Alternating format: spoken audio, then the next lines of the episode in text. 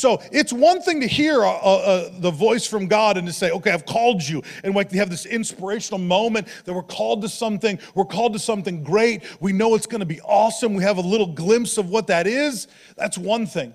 It's another thing when those fears start coming, but it's an entirely different thing to stand firm in the face of fear, adversity, and everything that, that could trouble us, and to know that we are going to accomplish what God put us on planet Earth to do. If you have your Bibles, turn to Mark chapter four and jump down to verse twenty-two, and that's where we're going to start today. It says this, "For the hidden, for nothing is hidden except to be revealed, nor has anything been secret, but that it will come to light." All right, so that's where it kind of starts, that, that nothing is hidden except it would be revealed, nor has anything been secret, that it would come to light. Now we're going to move on to a very familiar portion as we jump to uh, verse twenty-three. It says, if anyone has ears, let him hear. We've heard that before. I think many of us who've run through this scripture.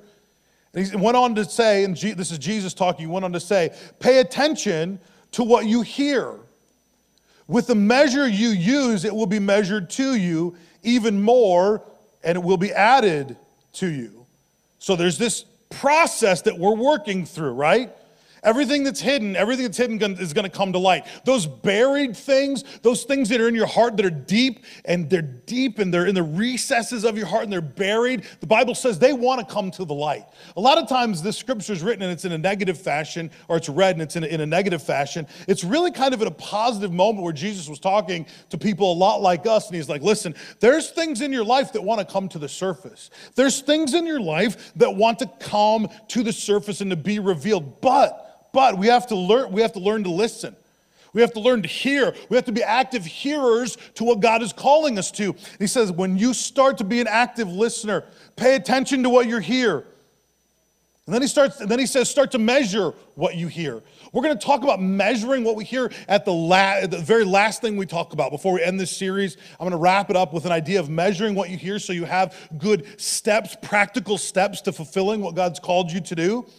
But he says, once you learn to measure it, he said, there's going to be something added to it. There's going to be something supernatural added to it. So what's hidden wants to come to life. What's been hidden in your heart, what you've suppressed, what might have been suppressed by a parent, what may have been suppressed by a spouse, what may have been suppressed by a boss, what may have been suppressed by circumstances, that wants to come to light. There's still a real dream of your heart that's real. Even though you might not be living it, even though you might not be experiencing it, there's a dream in your heart that's real. It's real. It wants to come to the light. And then he says, listen, you've got to pay attention to what you're hearing and start to measure out, measure out those steps, because as you measure it, God's going to add to it. That brings us to this idea that if the divine voice is silent, it's because there isn't an obedient ear to receive it. If we don't hear God's divine voice speaking to us, it's simple. God's waiting for our heart and our ear to be attentive and obedient. So when he speaks, we actually do what he says. So when he says go, we don't wonder and go, well, I wonder if God really means to go. No, he said, go, go, do it. Do what he says to do. It might look foolish. It might look crazy. It might look like the biggest step you're ever going to take in your life. But the reality is we should move on what he's called us to do. Take that next step. So if the divine voice is silent, maybe it's because there are no obedient ears to receive it. If you're not hearing God's voice, we need to ask ourselves the question, is our heart prepared enough to be submissive, to be obedient to what he's called us to do? It's not an easy thing to ask. It's not an easy thing to walk in. This is part of, of living out our purpose that's probably the hardest thing. After we conquer some of those fears we talked about over the last little bit, after we recognize fear in any form is a liar, and that we move past that and move to our destiny and the goal that has, the, the goal that God has for us, we can get stagnant because we heard something but we didn't move, or we can get stagnant because God's been speaking and speaking and we don't want to take that next step, and now it feels like God's voice is silent. Silent. You know, it's funny, when we, and my, my wife and I have really good conversations, and sometimes we have these just kind of knockout dragouts. I want you to do this, and I want you to do that. Do the, to do that. We're having one of those this morning about a totally irrelevant issue. Uh, but I remember she was asking me. She said, "Well, how come you haven't brought this up before?" I said, "Because last time I brought it up, nothing happened. You didn't do anything. So why would I keep bringing it up again?" And again, I'm not trying to rehash a fight because she's in the other room. So don't tell her I said this. But the point is that we know, even in our just average human communication, that if somebody isn't listening to what we're saying, eventually we shut down, we stop asking. We're like, whatever, dude, I'm good. We'll wait. Hopefully you'll get the revelation I'm right, right? In most of our, in most of our conversations. See, I struggle at times with this idea of being atten- an attentive listener. I struggle, in, in just, it's my makeup, it's who I am. Right? I've had to overcome a lot to actually be an attentive listener. It's because I have a lot of good ideas. In fact, I'm a lot like Trump. I have the best ideas, right? I don't want to say that, but uh, you know, it was funny. But I struggle so much at times with being that attentive listener, not just waiting for my turn to talk. In fact, it got so bad uh, at one point. And, and some, some of you will see me do this from time to time, and now you're going to know why. It's my cue to shut up. But there are times where I've had to actually like put my hand over my mouth like I'm thinking. I'm not thinking. I'm just trying to tell myself, stop talking. You're an idiot. Stop talking. Stop talking.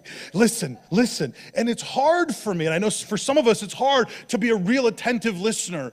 It's hard for us to, to hear the voice of God, or let alone somebody else's voice, and actually soak it in and and and, and ponder and to mill over what is being spoken. Some of us are really good listeners.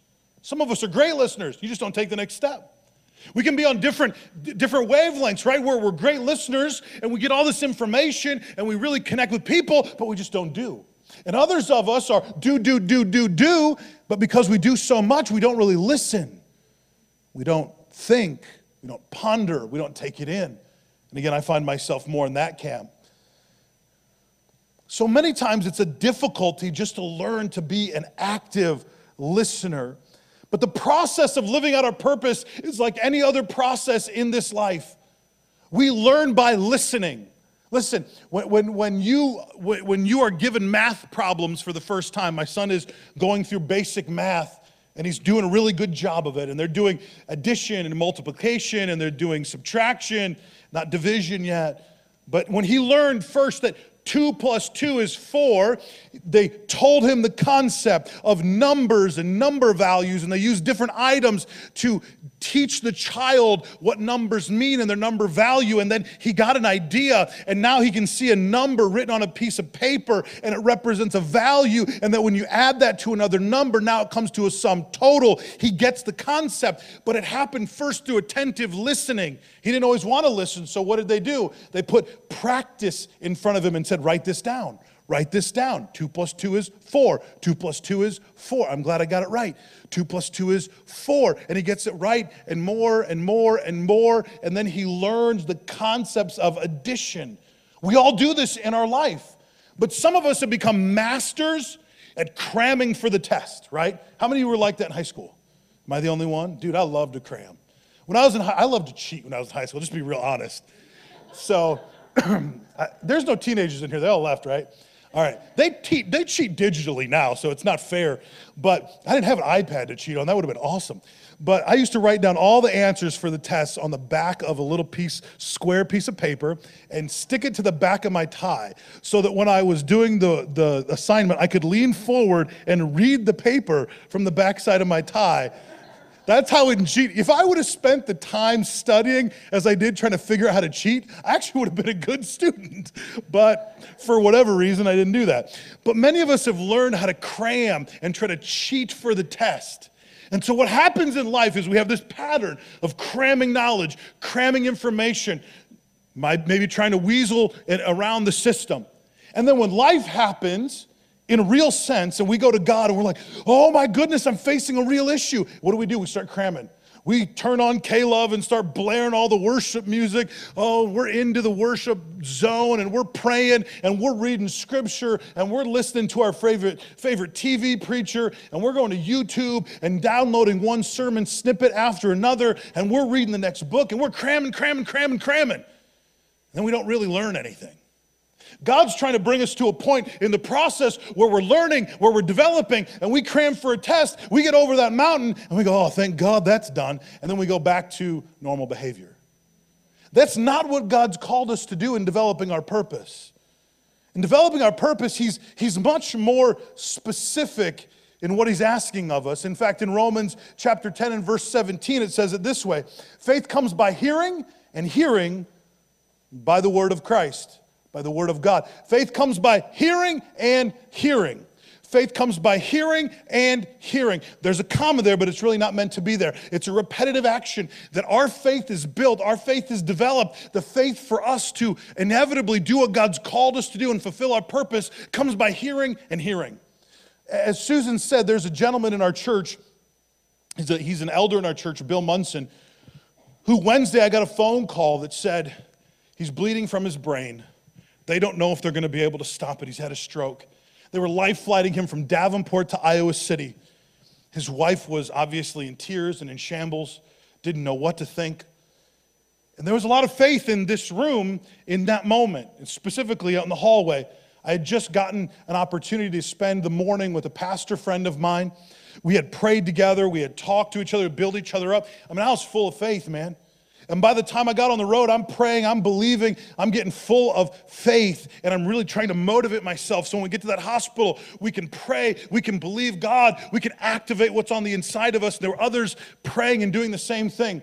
The moment I hit that hospital, I prayed with everything I had. I gave everything I had that day, and the next day, I didn't have an ounce of faith left. Everything I had was spent that first day, and I had to do everything I could the next day to recharge, to refire. I had to do everything I could to hear and to hear for faith to develop. I had to do everything I could in the pattern to hear and to hear, to develop, to deposit, to grow in my faith so that when life happens, I'm not just cramming for a test.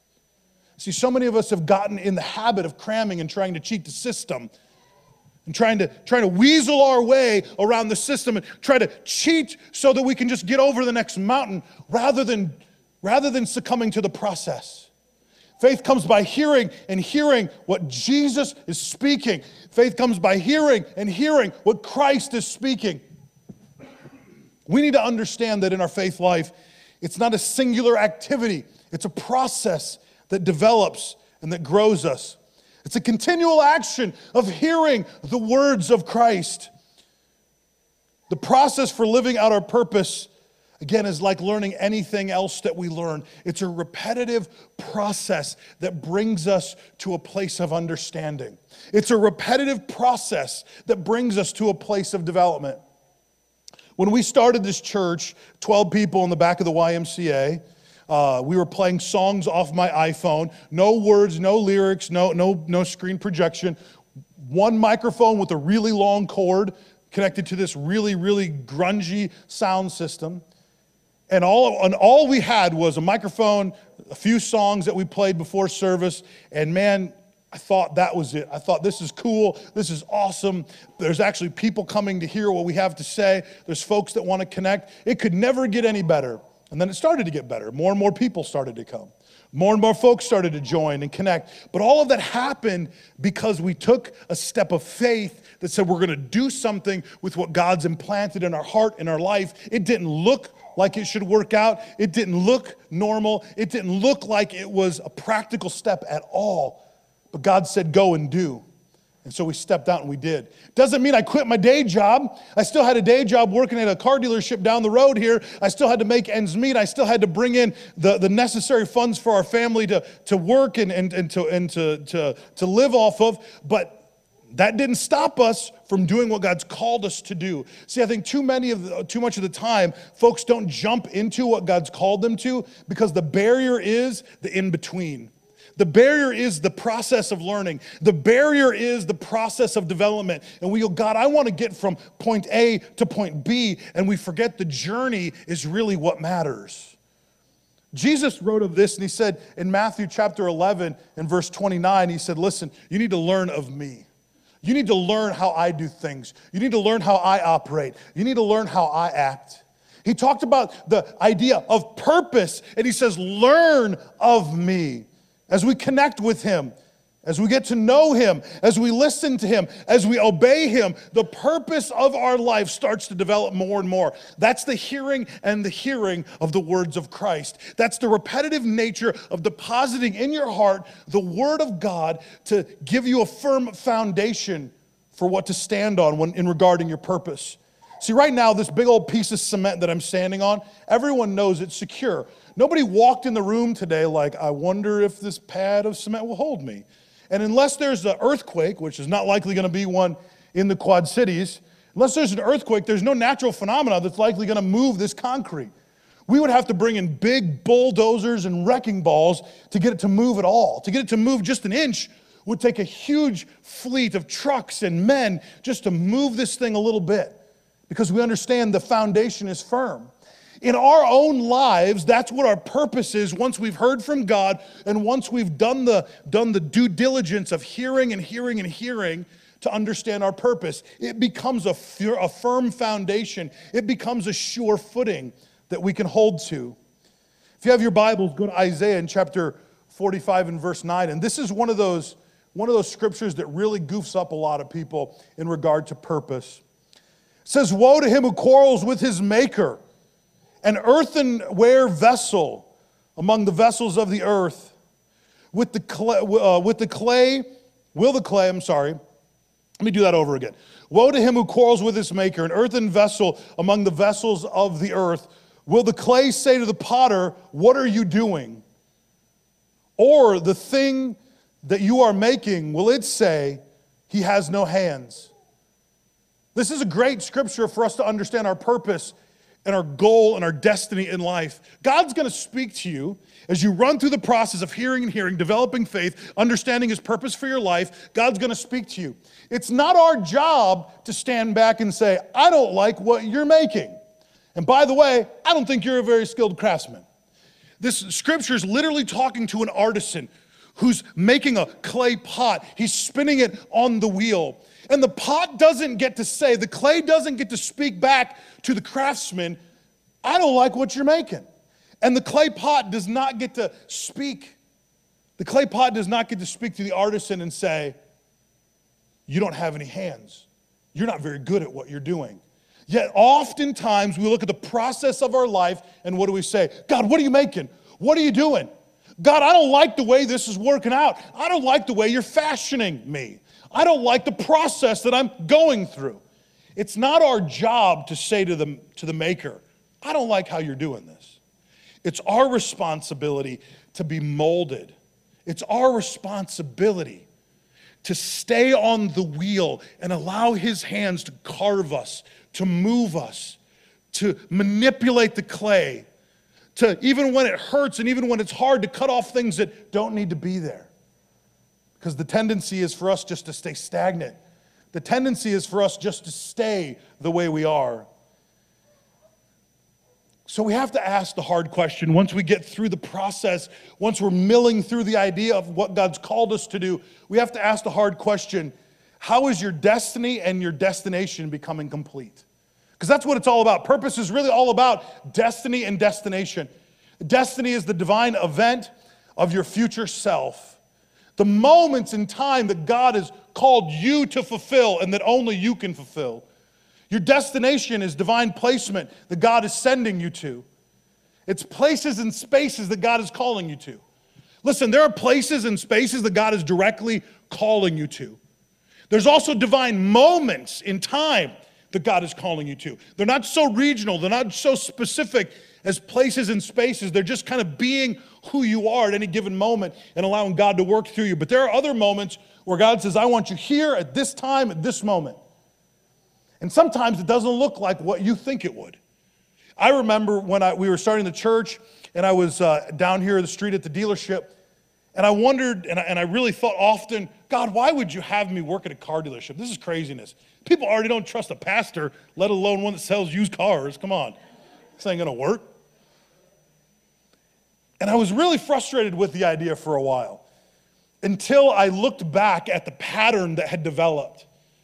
Folks would come in and we would sit down, they'd talk about a car, and I'd go through the whole rigmarole of trying to help them buy a car.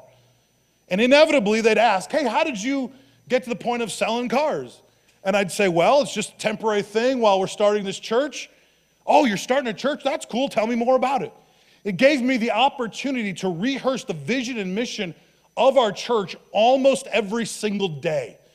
God put me in that place so that through development, through development of rehearsing the mission and vision of the church, that I would have a steadfast purpose in what I was doing when this church launched, so that we would have a steadfast purpose in knowing where God is taking us when we finally had our first Sunday. Even with twelve people, we knew where God was taking us because he took a year to embed in my heart through one customer after another the mission and vision of the church. It took a lot of learning, a lot of working, a lot of wondering. God, why am I in this process? What are we doing? What's going on? And he was fashioning a mission and a vision. The second thing that he did was allowed me the opportunity to live in a space where people are just people. Man, you ever been to a car dealership or have you ever worked for one? Folks are just people. There's no pretense. Guys come in there to do their job, and they're not there to rip you off. They're just trying to get their job done, provide food for their family. But they're there, they're real. Any hang-ups that they have, they bring right to the table. There are no pretense. Nobody tries to cover or hide anything.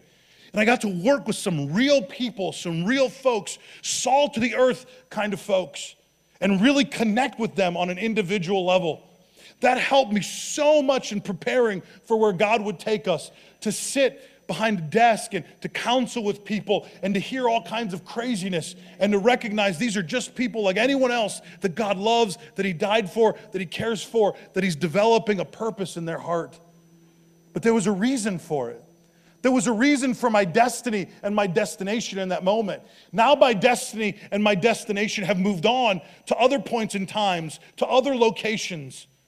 But it doesn't mean that God doesn't have something further for me in the future. We forget that our destiny and our destination is always moving. God isn't moving the goalpost, but he's expecting you to accomplish something. And then once you've accomplished it, to put more of that purpose, that divine element of his purpose into your life, to expand your vision, to expand your horizon, to do more with what he's given you. Again, in Mark chapter four and verse twenty-three, if any of you has ears, let him hear. Understanding your destiny and destination is all about hearing. It's all about that process of being an active listener to hear what God's called us to and to hear where he's moving us to. Excuse me. Purpose grows to perfection when it's held fast and it's heard. Purpose, our purpose in life grows to perfection when it's held fast. I know what I'm called to do. I'm going to stand in it. I'm going to live in it. I'm going to, I'm not going to be moved by anything when it's held fast and it's heard. I heard you, Lord. I know what you've called me to. I'm going to stand in that until you say something different. But until you say something different to my heart and to my spirit, I'm not moving. I know what I'm called to. God, until you make a shift, until the winds change, until the Holy Spirit blows again, I'm not moving a foot. I know what you've called me to. First Corinthians chapter fifteen and verse fifty-eight says it like this. Therefore, my beloved brother, brethren, be steadfast, immovable, always abounding in the work of the Lord, knowing that your toil is not in vain in the Lord. We're going to have moments where we are challenged in our purpose to feel as though what God's called us to is in vain, that what we're doing is in vain. It's not working. It doesn't look right. God, I just can't seem to get ahead. What's going on? God's saying, listen, you hold fast.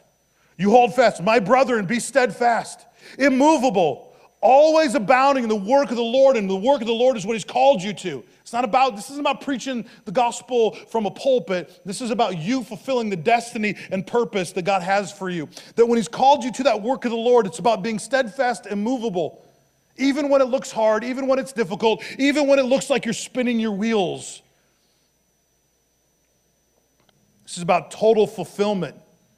Instant, total fulfillment of what God's called us to is about being steadfast and immovable. You will feel more fulfilled when you don't waver. You will feel more fulfilled when you don't move as the wind moves and something tries to knock you off. You will feel more fulfilled when you don't give in to temptation and fear than at any other point in your life because you know what you're called to do. Now, taking control of life in this, in this dimension sounds difficult and hard. It's one of the easiest things in the world. I'm gonna ask you this, and I'll, I'll, I'll explain how easy it is. It's one of the easiest things in the world to do. Remember back to when you were just like a heathen. I mean, like completely like off the rails, partying every night, just getting wasted, drunk. I mean, just, you know, just partying it up. Maybe that's not everybody, maybe that's some people. Don't raise your hands. I don't need to know. But maybe there's this time where you were just, man, you're in that party scene big time. And what happens? One o'clock calls, you've already been to one party, and a friend calls and says, hey, dude, there's this there's this epic rager. I don't know, it feels like I'm from the nineties now, it's stupid. Um, you can tell I dated myself. There's this big party going on. You gotta come out, man, you gotta come out. And you're like, man, I'm tired. I've been up too, long, too late this week. I don't wanna do it. Hang up the phone, nah, no big deal. And you go on with your, you go on with your night. You don't want another night of three in the morning and not knowing where you're at. You don't want another night of, of, of being, you know, hung over the next day. So you just pass, hard pass. I'm gonna pass on that one. You know, that's how easy it is to stand firm in what God's called you to. Even in a heathen, drunken state, far from God, we know how to resist and to stand firm. We know it even in the party scene when we're pressured from all kinds of outside influences, when we're pressured from all kinds of bad influences, we know how to say, nah, I just need some sleep. Yet when it comes to spiritual things, we make it difficult. When it comes to spiritual things, what do we do? Oh, oh, the devil's coming at me. No, stand strong, resist. Stand firm, tell him no. Get a backbone, just like you did when you were partying. You didn't want to go out another night. Stand firm and say, no, I'm not going to do that. I'm not going to give in to the fear. I'm not going to be moved from my purpose. I'm not going to allow you to adjust what God has called me to. It's pretty simple when it really comes down to it, but we've made it much harder than it needs to be. James, James chapter four and verse seven says, submit therefore to God, resist the devil, and he will flee from you. This is what I'm talking about. Taking control, submit first to God, submit to his purpose and his will for your life. Stand firm in knowing what you're called to. Then when fear comes, resist. No. No, when temptation comes to do something different than what God's called you to, stand firm. No, resist. When you hear those words from your past that tell you you can't be what God's called you to be, when you hear the words from your past telling you you can't fulfill what God's called you to fulfill, stand firm. No, I'm submitted to the will of God. I know what he's called me to. I'm gonna stand firm and resist. Just like those calls to go out on, on Friday night at one o'clock in the morning, when you've already had too much anyway, just like that call that you resist, that text message you resist, sure, he's gonna fire back. All your buddies do it. Come on, man, just one more night. Come on, man, just one more party. Come on, come out with us just for an hour. And so many of us are strong enough, even in a drunken state, to say, nah, it's not good for me today. I'm good, I'll pass. The same thing happened to Jesus when he was in the wilderness and he was being tempted. The devil came, tempted him once. The devil came, tempted him a third time, a second time, then a third time. He resisted each and every time, and eventually, he wasn't tempted anymore. The same thing's true for us. The same is true, just like it is of those text messages at two in the morning, that we can stand firm and say, no, no. They might push back. Fear might come again. Anxiety might hit you again, but you can just stand firm, as the Bible says, resist. Nah, I'm good, hard pass. We forget that it's that simple to take control of the process of developing our purpose in our life and not failing and not falling prey to fear, to anxiety, to worry, to whatever. With your purpose in mind, we must submit and resist. We submit to what God's called us to. We submit to the hearing. We submit to the process. We submit to him measuring out our life so that we can be what he's called us to be. We submit to that, and then we resist anything to the contrary of what he's called us to. We just stand firm, strong, and resist. I don't care what the finances say. I know what he called me to. I don't care how I feel today. I know what he called me to. I don't care how pushed I am. I don't care where it comes from. I know what he's called me to. We love, this is part of the problem with how we deal with our purpose. We love end results. God loves the process. We love end results, right? We love the quick fix. We love the microwave. We love the drive-through. We love the end result. God loves the process, because in the process there's faith. The process is where the faith happens. End result, it's just the end result. You got what you asked for. Faith builds and develops and, and lives in the process. As I said before, we had a we had an elder who had some health issues this week and had a severe um, uh, stroke. Now, Bill is already walking. He's already talking. He's already using both sides of his body. Literally a miracle. Absolutely. Give it up. But in that, in his, in his recovery, right? In his recovery, there's a process. Now, Bill would like to be one hundred percent instantly healed. And when he is, the faith for that healing is done. He's healed, right? If he can't move his mouth because of the stroke and formulate words, the moment he can, the moment that happens, you don't go back and wonder and worry if you're gonna have another stroke. You know you're healed. Faith has come. It's accomplished the task. It's over. You don't have, you don't, you're not developing faith for that anymore. The struggle of life is where faith lives. The struggle of the process is where faith is developed. We want to get to the end result, and God wants us to get what we're seeking, but he's more interested in the gap. He's much more interested in the process, because the process is where faith develops for you to go through another process. The, fa- the process is where faith develops for you to take another mountain. The process is where faith develops for you to get stronger and bigger and better than you ever were. It's kind of like working out with weights. Anyone that's done that knows that you start with a certain number of weights. Maybe you start with a ten pound dumbbell, and it's everything you can do to curl it.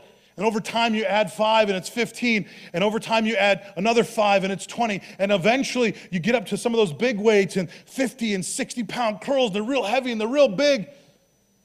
But what happened over time? You added more pressure, you added more pressure, you added more pressure. Through the process, you developed a muscle that is now able to lift something you couldn't lift before. In our faith life, it's the same way. We develop the muscle of faith that draws us to our purpose. Now, here's where the rubber meets the road. There are so many of us who don't know how to do this. It's good preaching, but I got no idea how to practically do it once I walk out the door. I'm gonna help you with that today. There's a process that if you apply to your life, I promise you will change your life for one hundred percent forever. Forever. It will change your life if you stick to it. It's a process that Lori and I have done for some time. It's a process of prayer. I can't get into the specifics of what kind of prayer it's called and why. That doesn't even matter. I don't need to go through the history of prayer, but it's simple.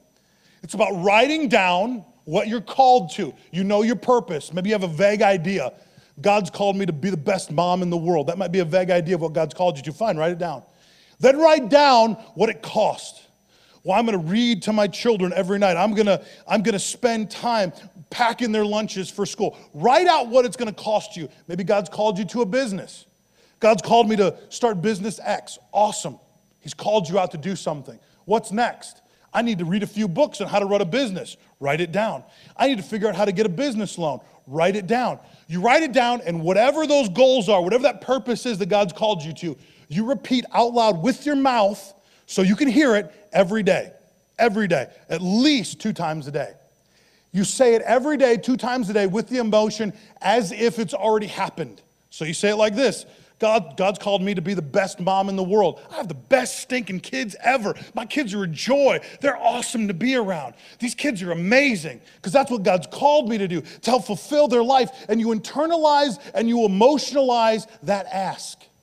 Over time, you will force yourself.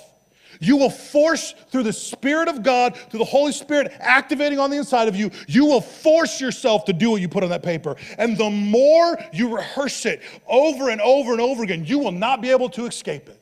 The Bible says, write the vision and make it plain. This is what we're talking about.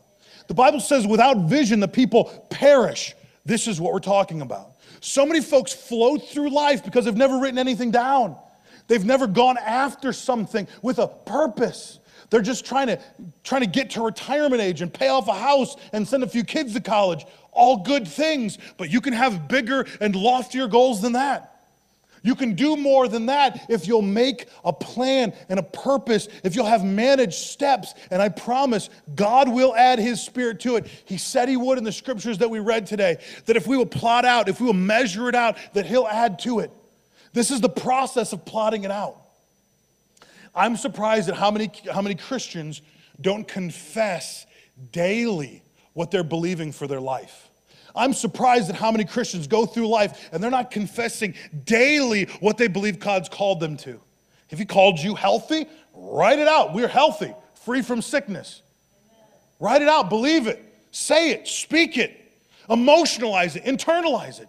It will change your life so fast, but we're afraid. We're afraid.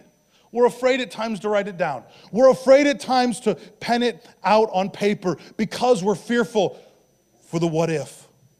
What are, be, what are we being responsible to? What are we being responsible for? What if it doesn't happen? Let, let, let me answer that question for you. Let's say you have a big lofty goal. You're gonna, you're gonna develop this company. It's gonna make twenty million dollars over the next twenty years. You really believe that's what God's called you to. twenty million dollars revenue every year and the end of twenty years. Let's say you hit seventy percent of that. seventy percent. You didn't really hit the goal, seventy percent of it. How many of you are gonna be mad that you're a millionaire? How many of you are gonna be mad that you succeeded to that level? What if you hit fifty percent? You didn't hit ten million or twenty million a year, you hit ten million a year. fifty percent of your goal. How many are you gonna be upset? It's kind of like winning the lottery. God has given us an ability, a real tangible ability to take the vision that he's given us, to write it down, to rehearse it with emotion. Again, it's, it's a type of prayer. It doesn't matter why I get into it, but for us to emotionalize it, internalize it, and believe him for the outcome. It's not our job to pay for it all. It's our job to confess it, to believe it, to know it, to know what he's called us to, because once you do that, the winds and waves of life can come and you'll stand firm and say, uh-uh, I got a, I got a passion, I have a purpose, I have a destiny, I have a destination. You're not knocking me off course. Financial storms can come. No, no, no, no, no, no. You don't get to do that. You don't get to derail me because I have a purpose. I have a vision. I have a destiny. I have a destination. Relational issues can come. You're not going to derail me. I'm going towards my goal. I'm going towards my purpose. If we're to accomplish the purpose that God has for us in this life, we have to be so steadfast and immovable. But that comes because we're actively engaging that purpose every day. Every day. Before you come back for trunk or treat tonight, I want to encourage you, write something down. I don't care if the only thing you can write down right now is, I'm going to be the best manager of the people I oversee as possible. If that's it, fine, that's it. If your next thing to write down is, I'm going to be the best dad, best husband, I'm going to be a better husband, maybe not even the best, I'm going to be whatever. I don't care what it is. I don't care what it is. When Lori and I were dating, I had made a list of things that I wanted in a wife. And I had written this out four years before. And I'd gone through it for four years. I'd read it every day, believe in God, this is what I want. Two things on that list that she uh, does not have. She doesn't have, she doesn't have blonde hair, she doesn't have blue eyes. So God said, you can dye hair and get contacts. But everything that mattered, that was substance, that really mattered, she embodied. The first job I had out of school, out of seminary, the, the church we worked for had everything that I had written down four years before in a job description. I wanted to have a, a radio station, I wanted to have a T V station, and a grade school, and a high school, so that I could see how all of these things work. So that if God were to have us do any of these activities in ministry, I would at least have a base knowledge for how they run. So I said, God, I want all of these things. And I had an amount of money that I wanted to make.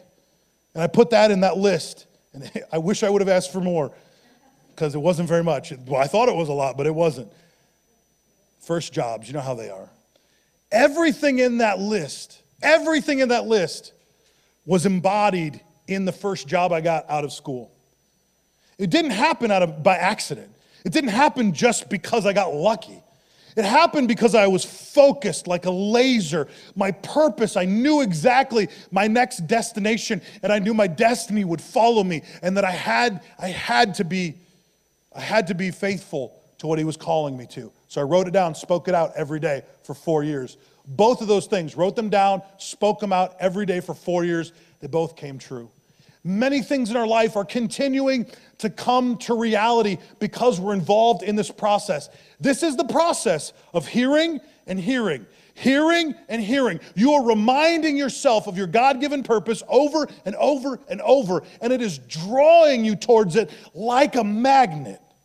And there's nothing on earth that is a better process to help you be moved of the Spirit and to accomplish the purpose that God has for you.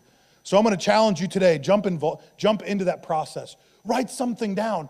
Put it on a sticky note. Put it somewhere you're going to rehearse it at least two times a day. Get with your spouse. Find a vision for your life. Find a vision for your marriage together and rehearse it with them every day. It will make you a better couple. It will help you drive yourself towards the purpose that God's called you to.